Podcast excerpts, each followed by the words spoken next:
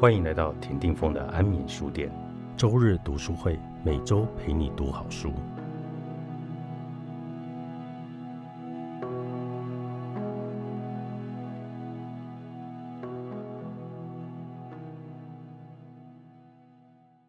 安眠书店周日读书会，今天牛奶姐为我们带来这本书是《人生最后一次相聚》，这是一位张家龙李医师从一千场。告别式中看见的二十五件事，我们人生呢，对于死亡这件事情都带着一种恐惧、敬畏。我们不知道真正用一个什么样的态度去面对你的亲朋好友离开的这个事实。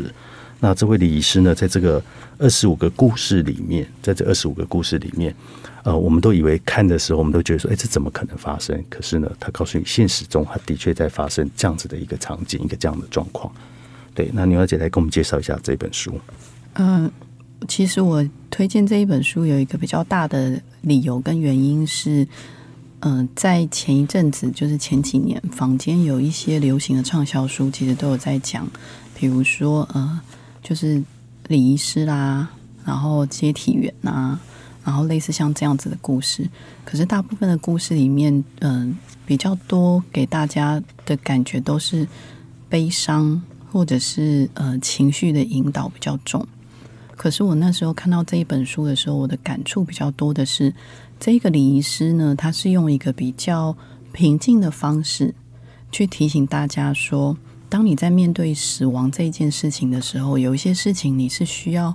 用理智的方法去想清楚的。举例，其实他透过这个故事，他其实有在点出一些想要告诉大家，你必须在面对死亡这件事情的处理上，你可能需要先去想一些什么。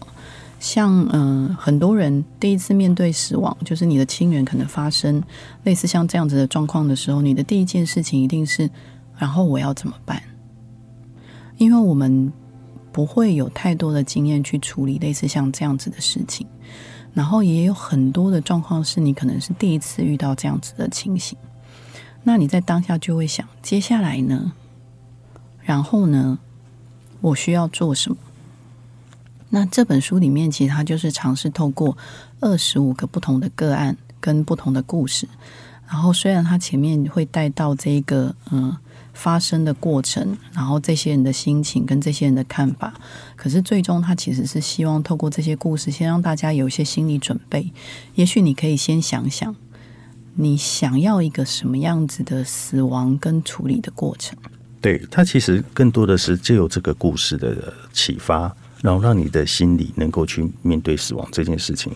有不同的一个准备。那这个准备其实是因来自于我们常面对死亡是措手不及的一个状况。那所以这一本书呢，就是在告诉你说，因为死亡你无常，人生的无常就是它什么时候来你不知道。可是呢，你在准备的时候总是来不及，很匆忙。那在这个过程中，可能你会后事后你会觉得有一些遗憾。那所以呢，他让你在这二十五个故事里面呢，去理解理解，就是说，当这件事情它发生的时候，这些人他所来不及所会造成的遗憾会是什么？我们有没有可能在？来不及的这个遗憾里面，先做好心理准备，让这个以后如果发生了，就是它可能也会发生的这件事情，可以画上一个圆满句点。那所以这个书最重要的意思是这样，就是说在人生最后一次的相聚里面，我们应该做好怎么样的心理准备？嗯，我其实一边在看这个书的时候，其实一边有想到，嗯，就是几年前我爸爸过世那个时候，我自己的状态。那我在回想的过程当中，我的第一个呃无助跟疑问是，当我爸爸过世，然后呃救护车开到我家楼下，那呃救护人员告诉我说：“哎，你爸爸已经走了一段时间了，我们要不要就放弃急救？”那在当下我回到家的时候，其实已经是只能接受这一个事实。可是下一步，我其实会非常的不知道我，然后我想我该做什么。那楼下就有一些就是礼仪师，或者是有一些相关单位的人，他会上来问你说：“哎，小姐，你需不需要我们的公司就是协助你去做这些事情？”你知道你在当下其实只有几秒钟可以去判断我应该要怎么选择，然后我是接受这个建议好呢，还是不要？那我应该要去找我信任的人呢，还是要去找？就是大公司。那这一些疑问，其实在这一本书里面，我自己觉得，如果当时我有先看了这些书，也许我在当下不会有那么多的无助跟不安。虽然我非常幸运，是因为呃前一阵我爸过世的前一阵子，刚好有机缘认识了一个呃在从事礼仪工作的朋友。后来我就是直接把所有的事情全部交给这个礼仪的朋友。那这个礼仪师的朋友。真的，我在一边看这个书的时候，就一边回想到当时的状况。我就在想说，还好我当时不是找大公司的人，我并没有说大公司不好，而是说我觉得在当下，在这些人遇到这种状况的情形之下，你其实是不知道怎么判断的。如果这个时候有一个人他有专业的身份，可是他的出发点跟他的设想其实是依照。你你们家庭或家族当时的状况去做这个设计的话，你会得到一个非常大的安心。是，尤其是我们华人，我们常常会有一个沿袭以前的观念，然后在这个观念呢又牢不可破，所以当你在面对这个亲人离去的这个痛苦，你无法去平复的这个过程，同时你还要面对很多来自于可能是家族的压力，各种压力。那所以这些这些状况呢？如果你可以事先把它做好，比如说里面有提到，就是呃，你可以如果做一个生前的一个告别、生前契约，那这个可能会对万一来发生这个事情，你可能可以比较冷静的去处理。那还有一个就是，我有一个朋友，我有朋友，他的父亲，他的父亲有一次就是已经可能已经不行了，然后在那个急救急救室里面，可是呢，那个家属呢，他的家人就。希望说他的弟弟一定要回来见最后一面，跟他弟那个时候在美国，那要赶回来可能还要到两天到三天的时间。可是他们就用那个呼吸器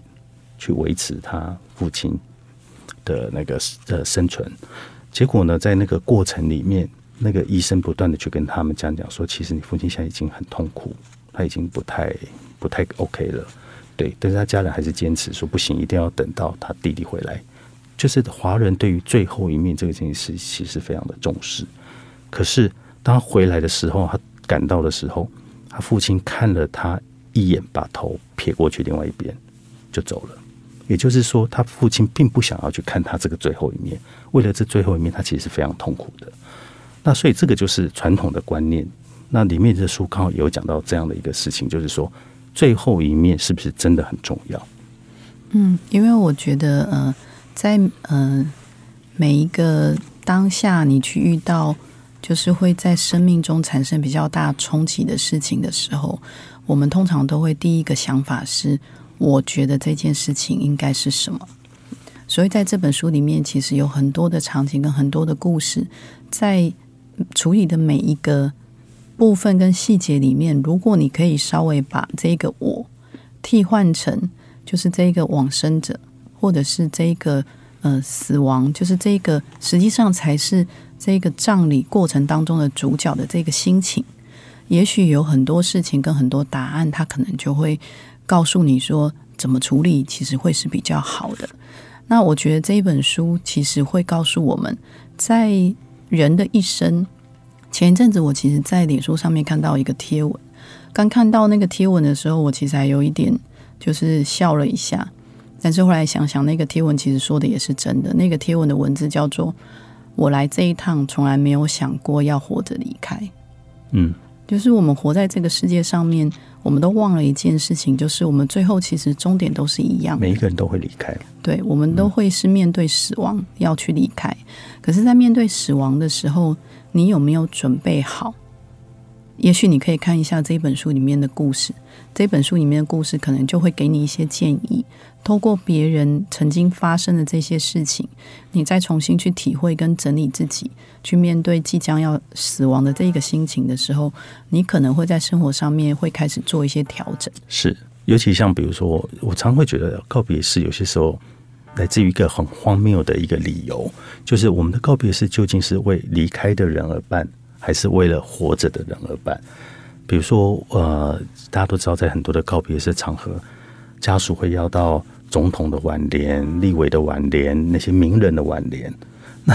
我不，我的意思是说，这个人已经离开了，那他需要这些东西吗？他需要的应该是家人在最后那一刻他感受到的这个爱，而不是这些形而上的东西。可是显然的，我觉得很多告别式其实在颁给活的人看的。嗯，那他在这个里面也有提到这一个部分。其实这一本书非常好玩哦，他其实在讲描写这个呃每一个案例跟每个故事的时候，你可以想象，在呃葬礼或者是在告别式的处理上面，其实是充满了非常多的情绪的一个场合。可是，在他在写这些案例的过程当中，你会发现他用的文字是非常平静的。你看完的时候，你会觉得，哎，我的确好像应该要想一下，如果今天我可以先把我死亡的过程当中会需要给别人形成需要处理的状况跟情形的时候，我是不是可以先把这些事情先做一些交代跟整理？那这样子一来，那些人在帮我处理这些事情的时候，他可能就会得到一个更简单的方式。比如说，像刚刚峰哥说的，嗯，就会有个答案了。也许我需要的死亡，或者是我需要的告别式，其实只是一个很简单、很安静。对。然后，也许你可能只是需要把我葬在阳明山公墓的其中的一块土地上。那这个可能是我需要的方式。那看完这本书的时候，我就会觉得说，哦，你可以选择的，嗯，你可以选择先整理自己最后这一段生活跟最后一段过程。然后让那一些需要帮你处理